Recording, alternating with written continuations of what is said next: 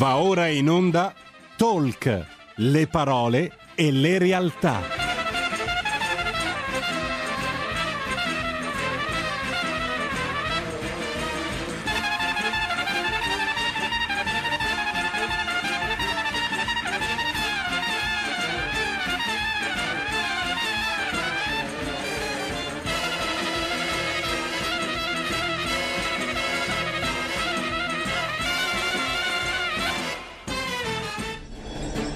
Garino conduce Alto Mare. Le notizie, i protagonisti, i fatti, le opinioni, anche le vostre.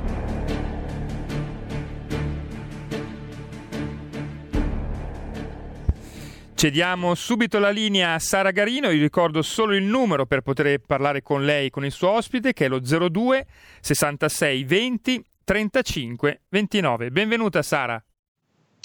Grazie, grazie mille al nostro Giulio Carnelli quest'oggi al timone della regia e grazie a tutti voi che ci seguite, ben trovati qui su RPL per una nuova puntata di Alto Mare. Giulio ha già ricordato il numero per partecipare anche voi in diretta alla diretta. Io vi ricordo brevemente, come di consueto, le modalità attraverso le quali seguirci, la web TV, l'applicazione per smartphone che potete scaricare poi ancora il canale 740 del digitale terrestre. Non servono abbonamenti, è sufficiente che componiate 740 sul vostro telecomando. Bene, entriamo subito nel vivo della puntata, è un piacere e un onore poter ospitare oggi Alessandro Giglio, presidente e amministratore delegato di Giglio Group, player internazionale nel settore dell'e-commerce, poi naturalmente ne parleremo, e Alessandro Giglio, voglio ricordare, anche presidente del Teatro Nazionale di Genova. Buongiorno Presidente. Buongiorno a voi e grazie per l'invito, saluto tutti i radioascoltatori. Grazie, grazie mille a lei per aver accettato l'invito. Ecco Presidente, quest'oggi parleremo di futuro, anzi di futuro che è già presente, perché questa crisi, questo pandemonio innescato dal coronavirus ha dato l'abbrivio, se vogliamo, ha dato lo sprone, ha dato una brusca accelerata a quello che era già una dinamica in essere, in corso, dove la digitalizzazione è destinata a più tutti gli aspetti che riguardano la nostra quotidianità, dal lavoro alla scuola. Ce ne può parlare più in dettaglio? Certamente, allora il digitale ha fatto uno sviluppo eh, esponenziale nelle nostre vite, nelle nostre abitudini in questi ultimi mesi. Sicuramente la pandemia ha costretto ognuno di noi a interfacciarsi col digitale. Eh, interfacciarsi col digitale per studiare, perché le lezioni erano a distanza e quindi tutti abbiamo imparato a utilizzare gli strumenti come Zoom, Google Meet, eccetera, a lavorare perché lo smart working ci costringe per la, maggior parte delle persone a casa e quindi a utilizzare come unico strumento di lavoro e di dialogo con i, prossimi, con i propri collaboratori, con proprie, per espletare la propria menzione proprio il computer e quindi il digitale e per gli acquisti perché eh, per lungo periodo i negozi sono stati chiusi e l'unico modo per poter acquistare beni e prodotti era proprio l'online. Questa, quindi questa accelerazione nel mondo digitale che ha superato le resistenze anche di chi magari era più, mh, diciamo, digitalmente pigro, di chi aveva più difficoltà magari di avvicinarsi allo strumento del digitale per eh, anagrafica, per cultura, per semplicemente per attitudine, ecco, è stato in qualche maniera costretto. Questo ha comportato un salto evolutivo nelle nostre vite, eh, un salto evolutivo digitale nelle nostre vite di circa, che si è calcolato di circa 8-9 anni. Cioè noi oggi ci troviamo esattamente dove ci saremmo dovuti trovare secondo un percorso più lineare, eh, quindi senza l'accelerazione del Covid, tra circa 8 anni. È un percorso irreversibile, perché... Presidente, è tantissimo, eh? dire un decennio quando si parla di tecnologia è un lasso di tempo assolutamente significativo, quindi davvero l'accelerazione è stata consistente. Assolutamente, è stata consistente e radicale. Basti dire che in Sardegna, facciamo un esempio, mm. le vendite online durante il Covid sono aumentate del 2500%. Questo vuol dire che una regione che era evidentemente più arretrata digitalmente nell'utilizzo del digitale si è quasi equiparata alla regione Lombardia proprio mm. durante il periodo del Covid. Questa differenza, questa distanza che magari, eh, ripeto, regioni eh, digitalmente più avanzate, come può essere appunto la Lombardia, sono cresciute soltanto del 150% digitalmente nell'utilizzo del digitale, in regioni più arretrate, ho, ho, citato la Sardegna, la Calabria, la Sicilia, sono cresciuti addirittura del 2500, del 3000%. Ehm, otto anni di tecnologia sono tantissimi, nelle abitudini delle persone sono un po' meno, nel senso che mm. la tecnologia avanza molto di più di quanto poi le persone la sappiano e la utilizzino. Tant'è vero che ci sono paesi che sono nativi digitali, guardiamo l'esempio dei paesi asiatici in particolare, uh-huh. della Cina, dove le nuove generazioni sono nate, dove sono popolazioni molto giovani rispetto all'Europa dove invece la popolazione è molto vecchia. Eh, quindi dove la popolazione è molto giovane, quindi è nativa digitale, ecco lì che l'utilizzo del digitale è già molto più avanti ma non, non, tanto tecnologicamente, quanto proprio nell'applicazione nel suo utilizzo quotidiano. Mm-hmm. Noi, venendo da un paese in cui l'età media è molto alta, è evidente che siamo più arretrati, ma il eh, coronavirus ha costretto anche chi di età magari non proprio non, non nativo digitale, chi il digitale l'ha più subito negli anni eh, o non, non, non l'ha affrontato più di tanto, ha costretto invece ad affacciarsi e a doverlo utilizzare per forza per rimanere completamente esclusi dal mondo.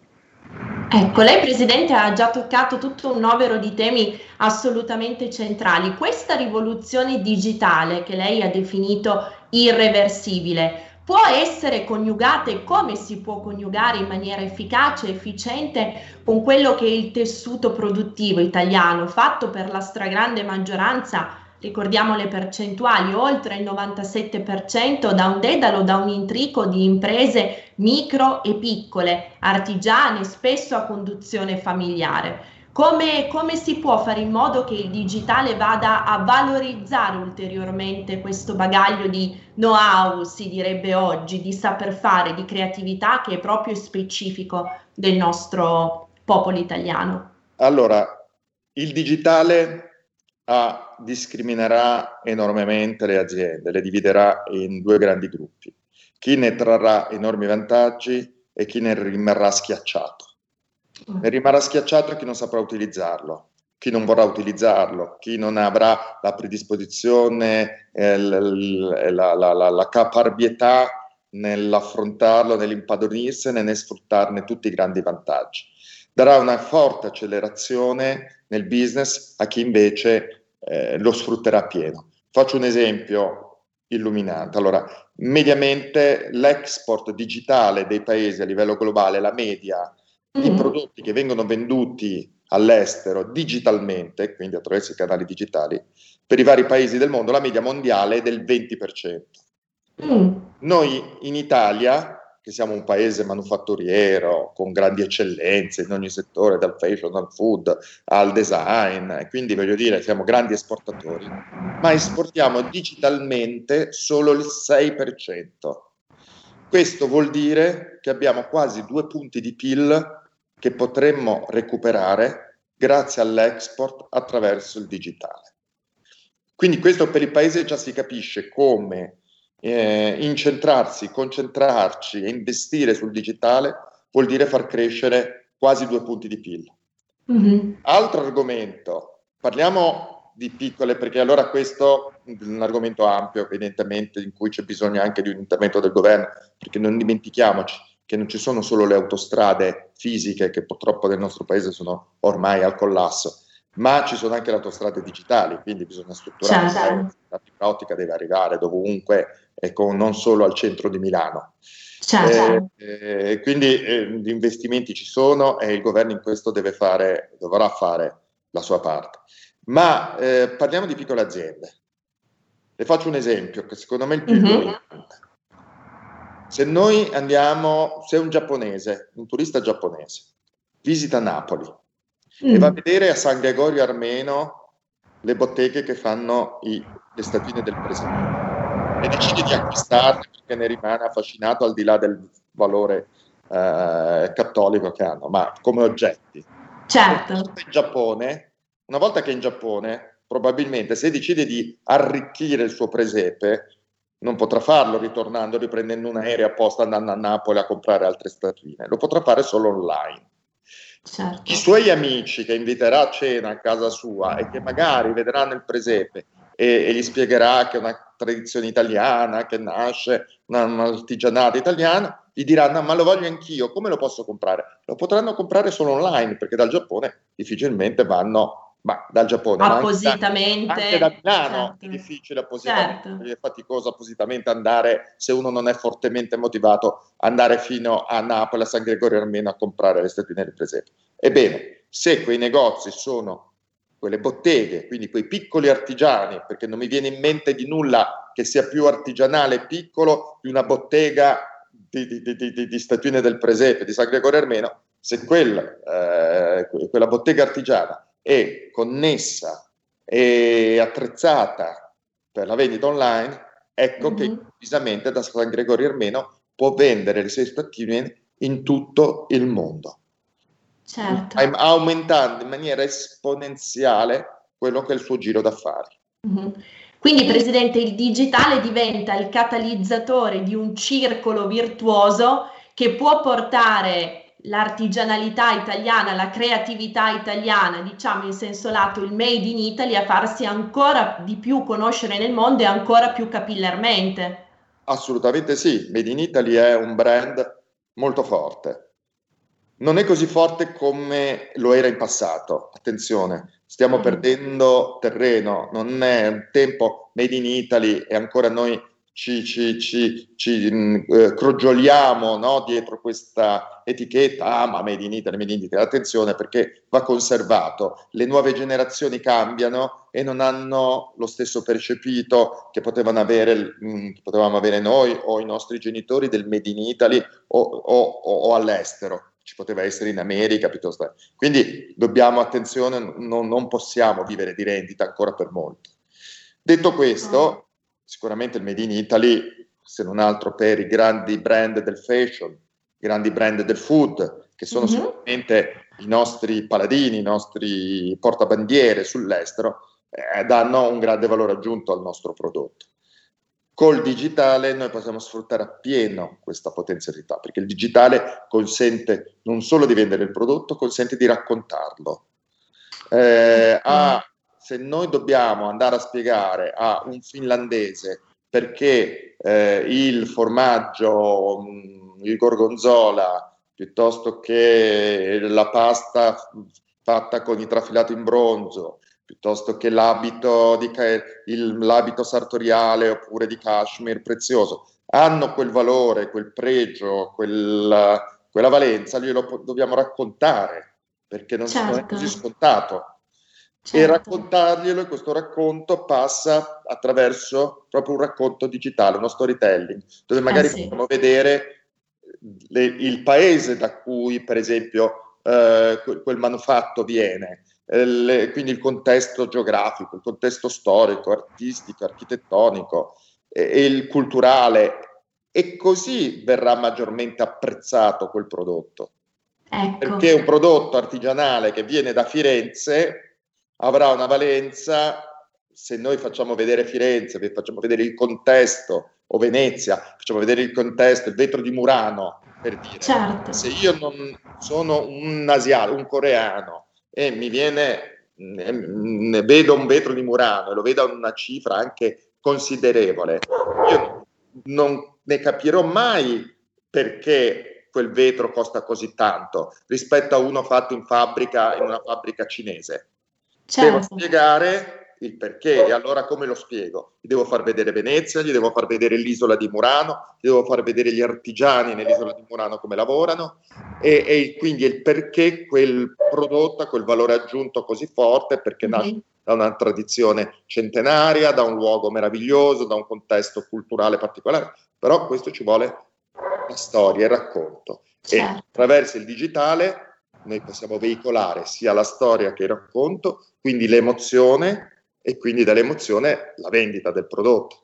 Mm-hmm. Ecco Presidente, quindi attraverso il, G- il, digitale con lo storytelling la vendita diciamo è sempre più onnicomprensiva, non si limita quindi a un prodotto, un manufatto fisico, ma ciò che viene scambiato è tutto tutta la storia, tutto il background che gli sta dietro, quindi il prodotto calato nel contesto territoriale, nell'humus culturale e artistico del posto dove è stato prodotto e anche in quella che lei la ricordava prima, è una tradizione comunque familiare, no? un'arte, un saper fare che si trasmette spesso e volentieri di padre in figlio, di generazione in generazione. Certamente, questo non solo ci aiuta quindi a vendere più prodotti, ci, anche, ci consente anche di vendere meglio il nostro paese, in termini mm. turistici. Ora, vabbè, il turismo, ahimè, è un momento di paralisi, ma quando ci auguriamo presto riprenda, vuol dire invogliare le persone anche andare a scoprire quei luoghi, andare a vedere di persona il perché certo. in quel luogo si fanno quelle cose e quindi l'esperienza d'acquisto mista all'esperienza turistica, all'emozione, alla storia, alla cultura è un tutt'uno unico che il nostro paese è l'unico al mondo che può esprimere. Cioè eh abbiamo sì. un valore incredibile eh, che non è espresso, espresso, mm-hmm. possiamo potenziare, che possiamo, e che il digitale diventa un canale fondamentale per riuscire a trasmettere ehm, questi valori, a trasmettere questo, eh, il sex appeal nostro, del nostro territorio, dei nostri prodotti, certo, e questo se vogliamo apre anche una parentesi su quello che può essere quasi definito un turismo emozionale, che è destinato a diventare un qualcosa di sempre più cogente, di sempre più pervasivo e sempre più trainante per il turismo inteso come settore macroeconomico, cioè prima di visitare materialmente un posto, io desidero visitarlo, mi innamoro di quel posto attraverso per l'appunto lo storytelling a cui grazie al digitale riesco ad accedere. Ma noi dobbiamo puntare proprio, ha centrato perfettamente il tema, sulle emozioni. Tutto ciò che non dà emozione sarà destinato a essere fagocitato da Amazon, per capirci, nel settore delle vendite. Mm che se io devo comprare un bullone che mi serve per uh, un, o, dei chiodi, ora mm-hmm. per carità non, non, non, si arrabbino con me in ferramenta, ma ehm, eh, dove là non ho un'emozione particolare, non comprendo, non, non, non mi, mi, dà, non mi trasmette un, un feeling molto forte, lì che difficilmente mi sposterò di casa con le difficoltà che ci sono, ma compro attraverso Amazon tranquillamente. Certo. Posso anche andare dal ferramenta a comprare i chiodi, però a quel punto il ferramenta deve attrezzarsi con una... Um, non deve essere più un venditore, deve trasformarsi in consulente. Allora mm-hmm. a quel punto anche il ferramenta può avere la, il suo spazio, la sua ragione di esistere, perché io a quel punto deciderò di non comprare i chiodi da Amazon, ma di comprare dal ferramenta, perché andando dal ferramenta so che mi darà il consiglio giusto, mi aiuterà nella giusta selezione del prodotto. Certo. E, però ehm, è un'evoluzione. Allora, l'evoluzione che il negoziante, tornando all'inizio, parlando dei negozianti, i negozianti si devono trasformare o in ehm, portatori di emozioni mm-hmm. o in portatori di esperienza, di conoscenza. Certo. Se devono semplicemente eh, mettermi a disposizione un prodotto di prima necessità senza che ci sia, um, appunto, come dicevo, questi elementi, piattaforme come Amazon prenderanno inevitabilmente il sopravvento. Certo, quindi non potendo competere ovviamente in termini di dimensioni, si compete in termini di qualità. Mi vengono in mente diverse storie, per esempio, Presidente, le condivido con lei e con gli ascoltatori che mi sono state raccontate da commercianti dei piccoli borghi, no? specialmente montani, che costellano il nostro territorio. Mi dicevano che in tanti casi i piccoli negozi, per esempio, di, di, alimentari, che si chiamano ancora nei borghi commestibili, ecco, riescono a stare sul mercato, a non essere fagocitati dalle catene medie o grandi che si trovano magari più a valle nelle, nelle, cittadine proprio per il fatto che lì sul territorio, nella borgata, oltre al prodotto, il prosciutto, il pane e il latte, si vende tante volte anche una chiacchiera, uno scambiare parola, magari con le persone che lì risiedono e che diversamente non avrebbero modo di, di interloquire o di avere un rapporto un calore umano con Certamente, con questo, questo, è un ulteriore elemento, ma anche il consiglio, cioè io devo scegliere tra due diversi tipi di affettati, la parola giusta, la preparazione su chi mi certo. offre. Questo è un valore aggiunto, per mm-hmm. cui io posso, cioè, per cui ha senso ancora quel tipo mm-hmm. di distribuzione. Ecco. E quella settica, quella meramente funzionale, eh, che non dà un valore aggiunto, quella, ecco, vedo sinceramente che farà grande fatica a sopravvivere a questi eventi, a questa propria trasformazione. Mm-hmm. Presidente, ci ha detto che l'Italia non è tra i paesi più avanzati per quanto concerne questo imbocco verso l'evoluzione digitale di cui abbiamo discusso finora, rispetto agli altri competitor europei, quindi rispetto a tedeschi, francesi, inglesi. Do, eh, come siamo collocati e dove sono le nostre maggiori ultimi, lacune? Noi credo che siamo ultimi in questo, forse anche superati dalla Grecia se possibile, mm. però ci combattiamo, ci, ci, ci, ci combattiamo questo primato negativo con la Grecia sul fronte digitale. Ripeto, siamo al 6% rispetto a una media globale del 20%. Stati come la Francia sono attrezzatissimi, l'online in Francia è sviluppatissimo, Um, basti pensare ai grandi gruppi della moda, quanto le grandi piattaforme um, uh, francesi, l'Inghilterra anche, la Germania anche, eh, Zalando, voglio dire, è, è, è tedesca. Eh, Hux eh, è stato comprato da Netta Porté, dal gruppo Richmond, si è trasferito in Francia, che era italiano. Quindi ci sono in Francia, Inghilterra, Germania, sicuramente tutti i paesi, poi in particolare del nord Europa, sono attrezzatissimi sul fronte digitale, sono estremamente più avanzati di noi. Diciamo che mm-hmm. rimaniamo più indietro, forse noi assieme a, um, alla Grecia, veramente anche il Portogallo ci ha superato in maniera um, considerevole sul fronte digitale.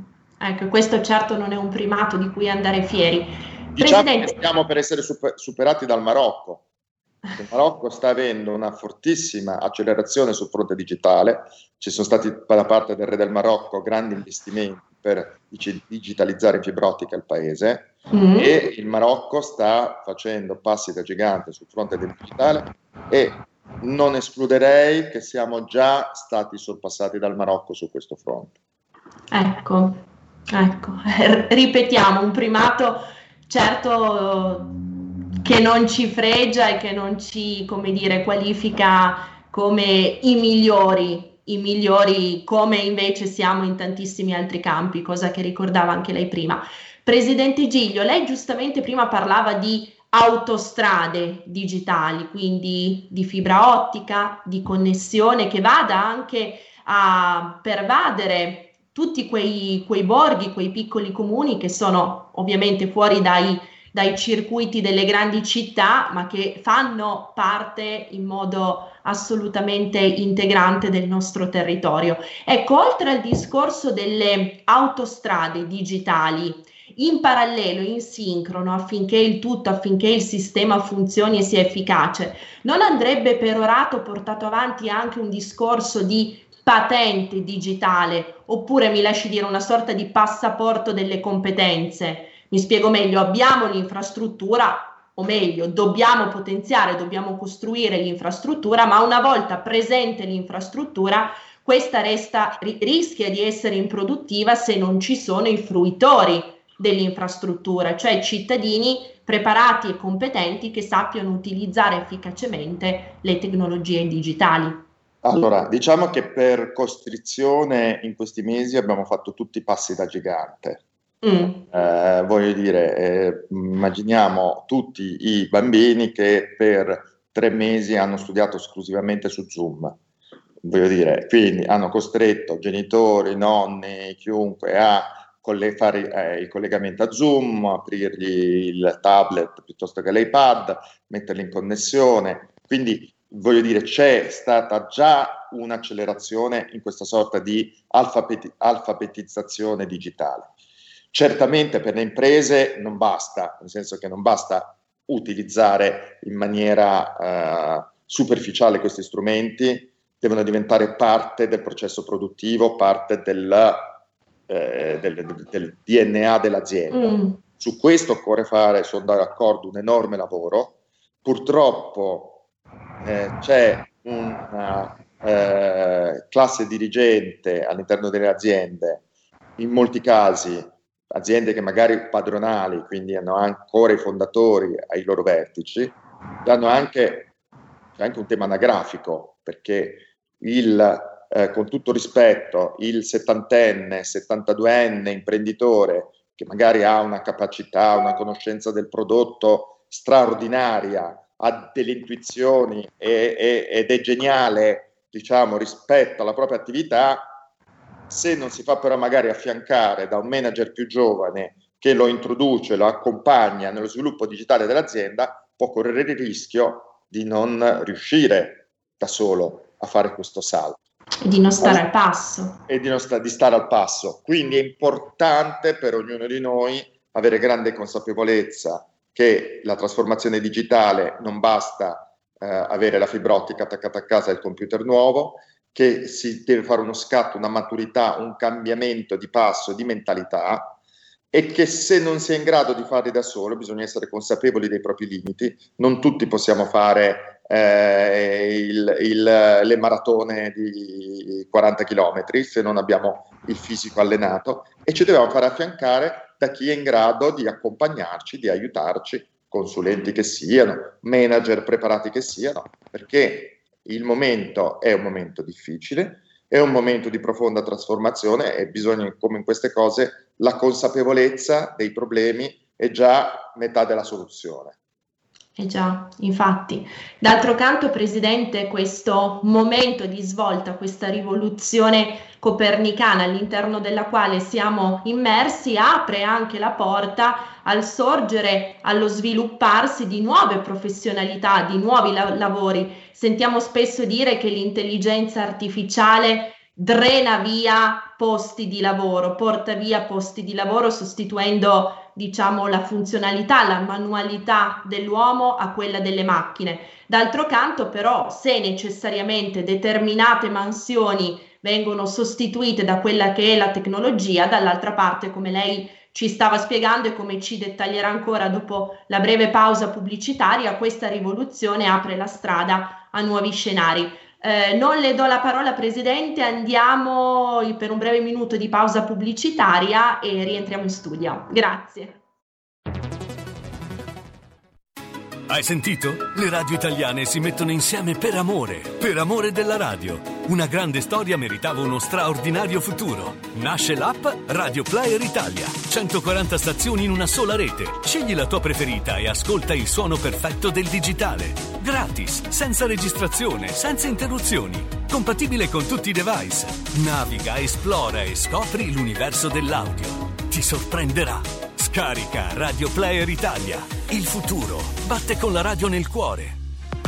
Anche RPL è disponibile su Radio Player Italia.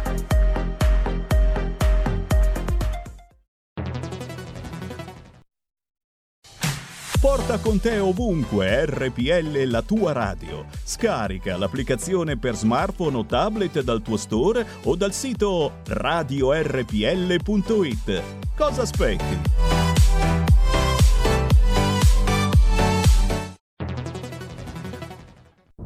Bella quest'auto nuova! Chi ha parlato? No, scherzo, lo so chi ha parlato. Sono mesi che cerco di conoscerti e adesso so tutto di te. Sei la Digital Radio, quella del suono perfetto. E finalmente sei insieme a me, in auto, in casa, ovunque. Wow! Innamorati anche tu della Digital Radio. Finalmente tutte le radio in vendita hanno anche il sistema DAB Plus per l'ascolto digitale, in auto e in casa. Da oggi, dove c'è radio, c'è DAB. Dibidi dobidi DAB.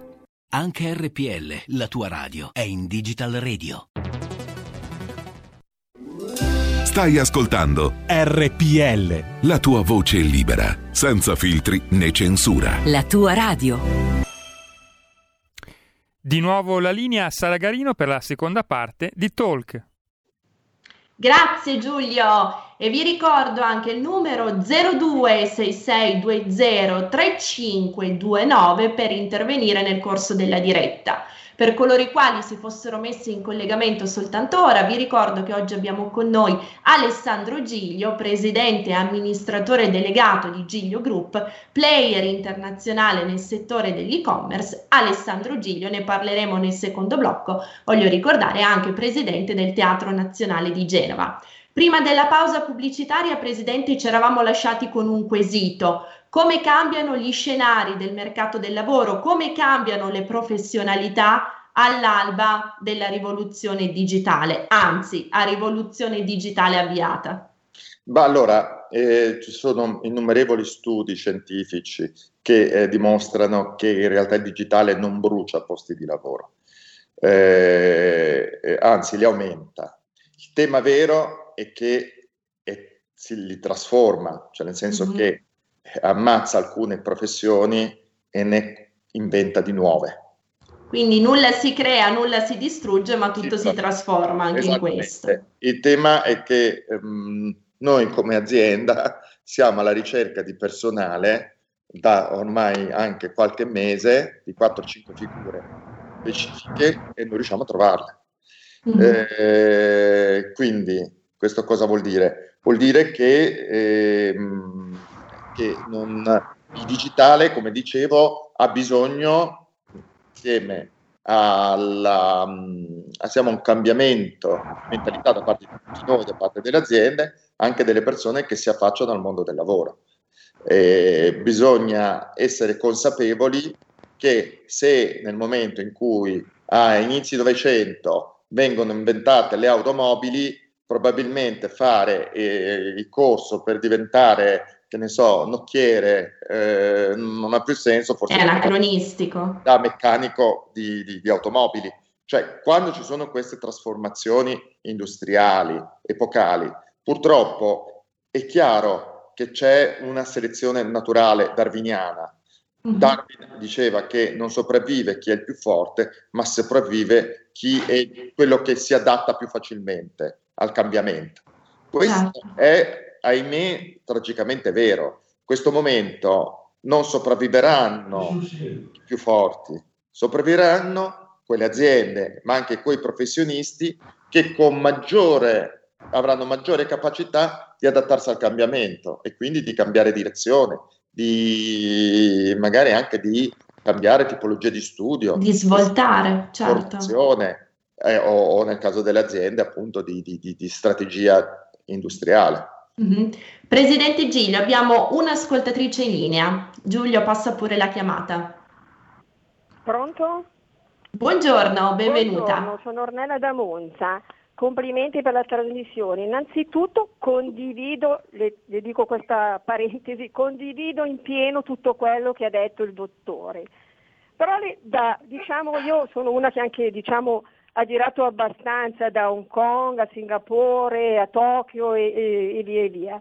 Però le dico, da italiana e da forse un'incallita romantica, le devo dire che queste generazioni future purtroppo si perderanno quello che abbiamo vissuto noi, diciamo un po' vecchietti, cioè il contatto umano, il calore, il, la sensazione di andare a vedere toccare con mano, cioè il fatto di avere tutto online, non online, per, ma lei vuole mettere il calore di partecipare, di andare a fare una spesa dal commerciante, chiedere questo, chiedere quello, cioè non so se riesco a spiegarmi, cioè manca il contatto umano, queste generazioni lo, non lo avranno più purtroppo e questo mi dispiace molto. La saluto e la ringrazio. Grazie mille per l'intervento, Ornella. Presidente. Ma no, è giustissimo quello che ha detto la nostra radioascoltatrice. Il contatto umano è un bene prezioso che dobbiamo preservare. Però le faccio mm, un altro spunto di riflessione. Il digitale ci regala un'altra cosa, che è avere maggiore tempo. Mm, probabilmente siamo... E allora, due cose ci regala. Avere più tempo e inquinare meno il pianeta. Allora, più tempo cosa vuol dire? Io banalmente faccio delle video call in questo momento di, in cui sono impossibilitato a viaggiare eh, e riesco a fare in una giornata magari 10-12 riunioni, mm-hmm. probabilmente in altri tempi ne avrei fatte due al giorno. Probabilmente per fare un incontro da Roma a Milano, anziché farlo in video call, avrei fatto di persona prendendo un freccia rossa, quindi piegando tre ore per andare e tre ore per tornare, e avrei sottratto tempo agli amici, a, a, ai figli, a, a, tutte le persone care, a, chiunque a cui voglia dedicare il mio tempo. Quindi se da una parte è vero che il digitale toglie, smaterializza e quindi toglie quella apparentemente toglie, no, apparentemente realmente toglie questo contatto fisico con, con, con oggetti, con le persone perché si parla mm-hmm. attraverso gli schermi, eccetera. D'altra parte ci regala più tempo per frequentare, per dedicarci a quelle persone a cui teniamo. Quindi certo. eh, è, un, è, è, è, come dire, è, un, è uno scambio. Poi eh, io, siccome io credo che l'uomo non possa vivere senza contatto umano, vorrà mm. dire che avrà più tempo poi per dedicarlo, per sceglierselo e per concentrarsi su quei contatti umani che realmente contano nella vita. Certo. Non il contatto umano di necessità con qualcuno, magari con un collega di cui non me ne frega assolutamente niente e che posso parlargli tramite uno schermo anziché magari fare ore di treno. Mi lo dedicherò a quel mio zio a cui sono particolarmente legato. Mm-hmm.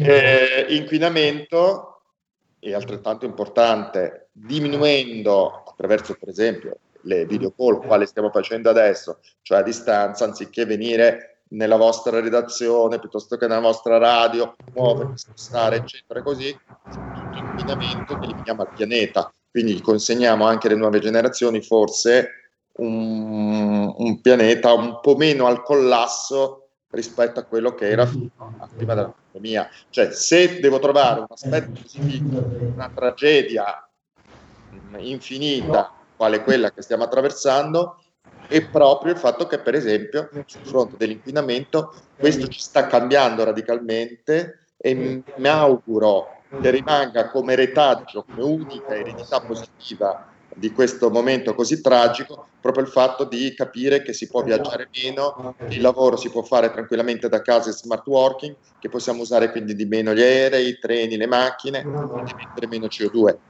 Che, che, che non sia un segnale questo? Quindi, Presidente, governare il fenomeno cercando di trarre nella, nella, sventura, nella disgrazia, in tutte le problematiche che con il virus ci sono piovute addosso, delle occasioni di crescita e di miglioramento. Ci torniamo, Presidente, intanto c'è un'altra chiamata in linea. Pronto?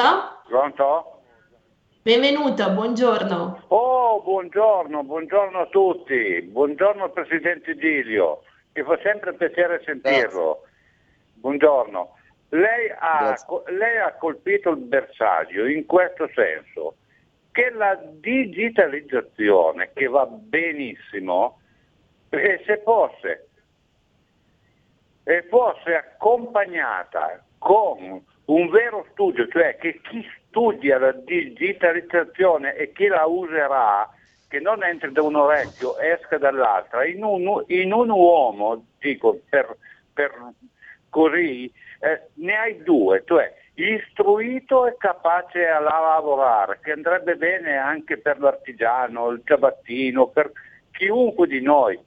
Purtroppo, però bisogna ammettere che tanti lavori dovranno deviare su, su altre cose, perché non esisteranno più Purtroppo ci sono dei lavori che, che, che, può rimanere l'idraulico, l'elettricista, ma tanti lavori, diciamo non superficiali, perché sono tutti lavori, ma, erano, ma, il, ma il lavoro fatto così, proprio a volte per tappare il buco perché era un lavoro inventato magari.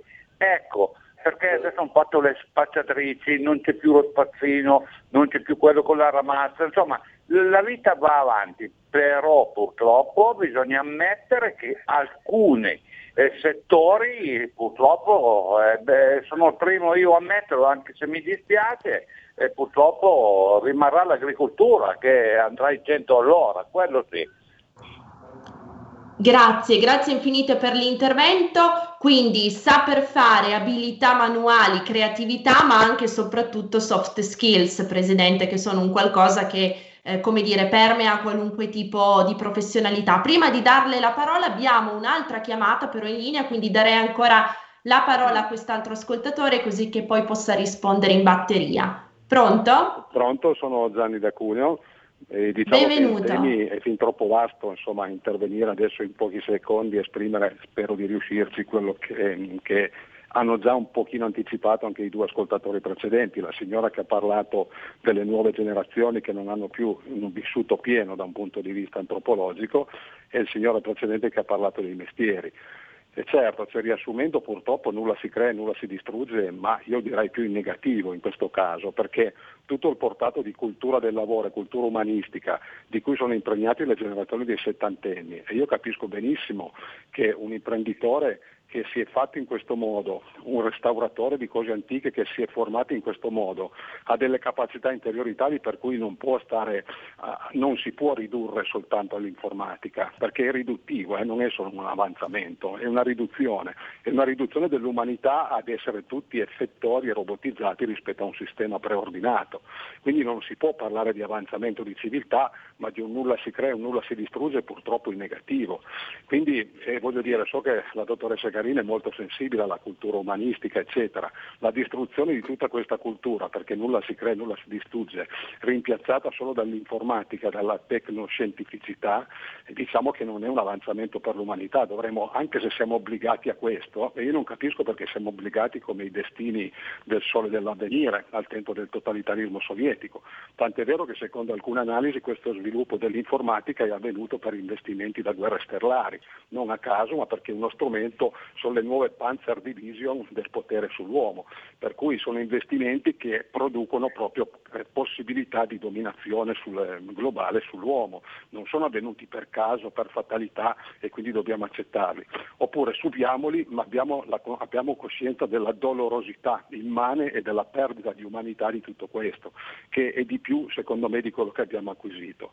Purtroppo non riesco a dire di più perché non c'è il tempo, però vi ringrazio moltissimo dell'opportunità. Grazie. Grazie mille a lei per il doviziosissimo intervento. Come coniugare il digito ergo sum di questa rivoluzione con il cogito ergo sum di cartesiana memoria che assolutamente non deve essere perduto. Le do la parola Presidente, però abbiamo ancora una telefonata in attesa, quindi Giulio, fai che passarmela così che l'ascoltatore non debba attendere. Pronto? Pronto? Benvenuto. Salve, eh, sono Marco da Bergamo. Eh, niente, sarò velocissimo e condivido anch'io appunto tutte le... Pronto, mi, eh, mi sentite ancora? Sì, sì, è in diretta, okay. la sentiamo benissimo. Perfetto, perfetto. Eh, condivido pure io tutte le varie considerazioni dell'ospite, tranne una, ossia quando mh, ha detto che con eh, la rivoluzione digitale eh, abbiamo tutti più tempo. Ecco, eh, come esperienza personale lavorativa invece eh, è, è per me e per i miei colleghi è esattamente il contrario, perché con questi strumenti eh, tipo PC portatili e, e, così via, con cui si può lavorare anche da casa e fra virgolette eh, ci eh, viene chiesto eh, uno sforzo in più da parte de, dell'azienda e quindi vedo sia il sottoscritto che i miei colleghi che, han, che, hanno sempre meno tempo libero per se stesso perché appena arrivano a casa devono riprendere il lavoro e non esagero qualche volta anche il sabato e la domenica, è esattamente il contrario. La rivoluzione digitale per esperienza diretta non solo mia, sottrae moltissimo tempo libero e ne resta davvero molto poco. Punto, eh, volevo solo eh, far, far presente un diverso punto di vista. Grazie, grazie per aver condiviso con noi questa esperienza. Presidente, a lei la parola. Allora, ehm, dunque, per quanto riguarda la cultura umanistica, eh, non è vero che venga schiacciata dal digitale. Allora, ha fatto l'esempio la, la, l'ascoltatore di prima dicendo ah, un restauratore di opere antiche. Il restauratore di opere antiche non verrà impattato dal digitale. Eh, Iniziamo col dire che eh, maggior parte dei restauratori di opere antiche utilizzano il digitale e gli strumenti più avanzati del digitale per fare le radiografie alle tele per, eh, per, come strumenti eh, di lavoro quotidiano. Quindi la dimostrazione classica di come la, fusio- la tecnologia poi si fonde con la cultura, la sensibilità artistica, eccetera. Ma detto questo, ehm, le capacità eh, delle persone non strettamente digitali eh, si, verranno amplificate attraverso il digitale. Ho fatto prima l'esempio dell'artigiano che fa la statuina del presepe, potrei usare l'esempio del chi fa le eh, ciabatte a mano a Capri. Avrà la possibilità attraverso il digitale di distribuirle in tutto il mondo. Mm, non viene tolto nulla il digitale non sottrae, mm, non si sostituisce alla creatività, mm. all'estro artistico, alla cultura, semplicemente ne fa da potenziale amplificatore. Lo porta in giro per il mondo, al di fuori di quello che è il ristretto comparto del, del territorio. come uno nasce. strumento di promozione, non di sostituzione. È evidente che alcuni lavori che non esprimono questo tipo di eh, di capacità umana. Cioè se io devo, faccio un esempio, pulire le strade e invento un robot che pulisce le strade e, e dà le cicche lasciate per terra, probabilmente andrà a sostituire quel lavoratore. Ma quello non è un lavoro che richiede, voglio dire, un, estro artistico o un, o un background culturale a cui faceva riferimento il radioascoltatore di prima. È un lavoro manuale che verrà sostituito da, probabilmente da un lavoratore eh, robotizzato e quel lavoratore si ricreerà, dovrà convertirsi in un'altra forma di lavoro che sia più compatibile con i tempi. Ma il restauratore, l'artigiano, il, immaginiamo il sarto che fa abiti su misura e sono ormai introvabili, ma quelli non hanno nessuna minaccia dal digitale, anzi la loro artigianalità, viene esaltata dal digitale, proprio perché, proprio per forza del contrasto, per l'unicità del prodotto che verrà sempre più ricercato, il prodotto unico rispetto mm-hmm. al prodotto mass market che viene fatto in serie e che avrà, mh, verrà percepito come prodotto sempre di minore qualità. Quindi mm-hmm e dal contrasto nascerà una maggiore eh, valorizzazione eh, di tutto questo. Mm-hmm.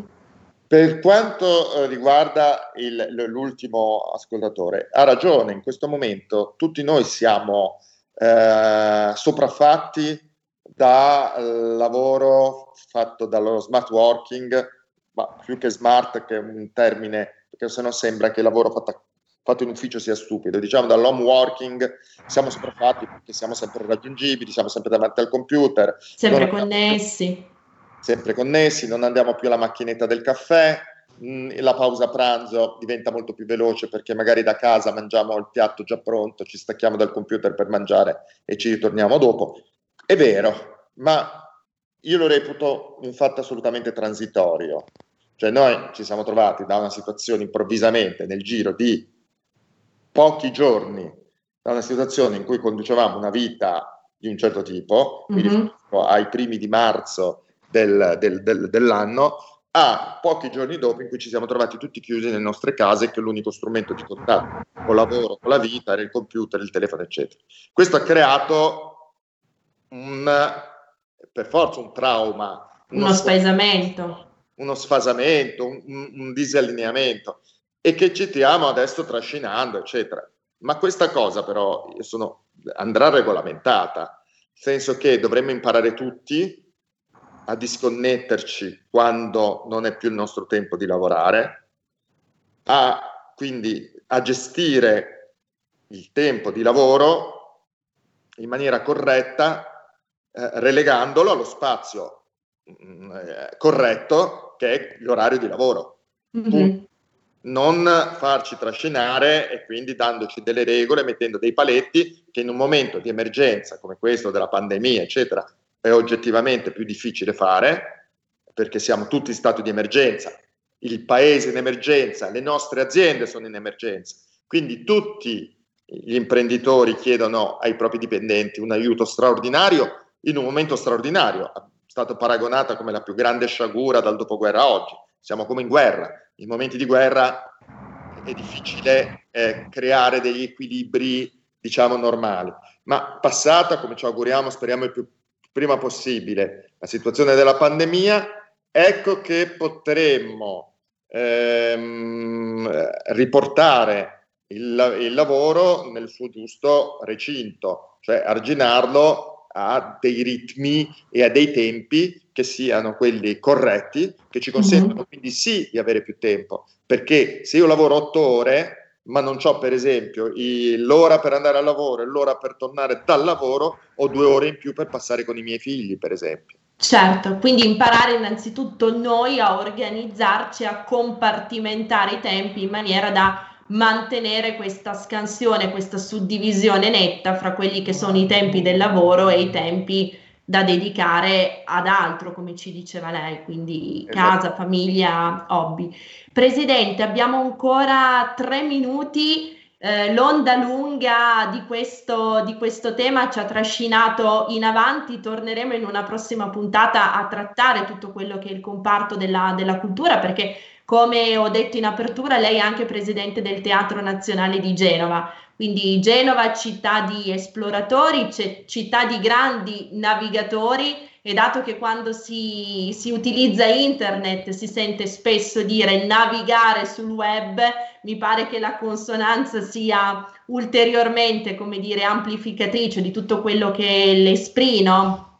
il modo di pensare e di agire dei genovesi mi dica brevemente, Presidente, poi ci torneremo, che cosa state facendo a livello di Teatro Nazionale di Genova, quali nuove iniziative avete messo in campo? Allora, il teatro è una di quelle cose che il digitale non sostituirà mai, perché il rapporto diretto in una sala di contemporanea tra pubblico e attore, questo scambio di emozioni che passa dalla platea al palco e dal palco del platea, per esempio, è una di quelle cose insostituibili. Il digitale può solo promuoverlo, ma non sostituirlo. Mm-hmm. Noi in questo momento siamo fermi a causa della pandemia, abbiamo un grande direttore artistico, fortunatamente, che eh, ha sposato il nostro progetto da meno di un anno, che è Davide Livermore, quello che ha inaugurato per due anni di fila la Scala di Milano e peraltro la inaugurerà quest'anno col concerto per il terzo anno di fila. È un grande creativo. Eh, purtroppo abbiamo avuto un grande suo spettacolo che era l'Elena di Euripide che ha avuto un enorme successo, eh, fatalità voluta che concluso quello spettacolo di fatto abbiamo dovuto richiudere le sale. Eh, sta lavorando a un, un altro grandissimo progetto e ci auguriamo a più presto di poter ritornare in compagnia del nostro pubblico perché realmente um, um, il teatro è un, un, momento importante nel quale ti aiuta a sognare le persone, aiuta a, a, a sviluppa delle sensibilità, no? Al, fa appello alla cultura di ognuno di noi, è una mancanza insostituibile eh, e in un momento così difficile se ne sente la mancanza, ma fiduciosi che presto si possa eh, ritornare alla normalità e siete tutti invitati alla nostra stagione al Teatro Nazionale di Genova. Assolutamente sì, intanto Presidente sulle piattaforme streaming ci sono delle iniziative che comunque procedono, per esempio il Festival del giornalismo. Sì, abbiamo fatto una serie di incontri dedicati ad alcuni mm, grandi giornalisti italiani che hanno pubblicato eh, recentemente dei loro libri e quindi li presentiamo con loro, eh, assieme a loro raccontiamo quelle che sono ehm, loro, eh, que- le loro pubblicazioni, è un, è un, modo di tenere contatto col nostro pubblico. Presto lanceremo un'iniziativa di una mostra virtuale. Presidente, a 30 secondi. Dedicata ai Edipo eh, e, e alla peste a Tepe eh, presso Palazzo Ducale, sarà visibile in streaming ed è quanto mai attuale, insomma, la storia che purtroppo si ripete.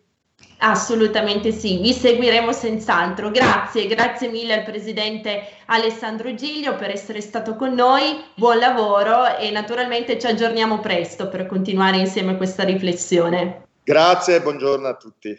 Grazie mille Presidente. Grazie a voi che ci avete seguito e, parte- e partecipato numerosi. Grazie al nostro Giulio in regia. Come dico sempre, siate i vostri sogni e buon proseguimento con i programmi di RPL. Grazie.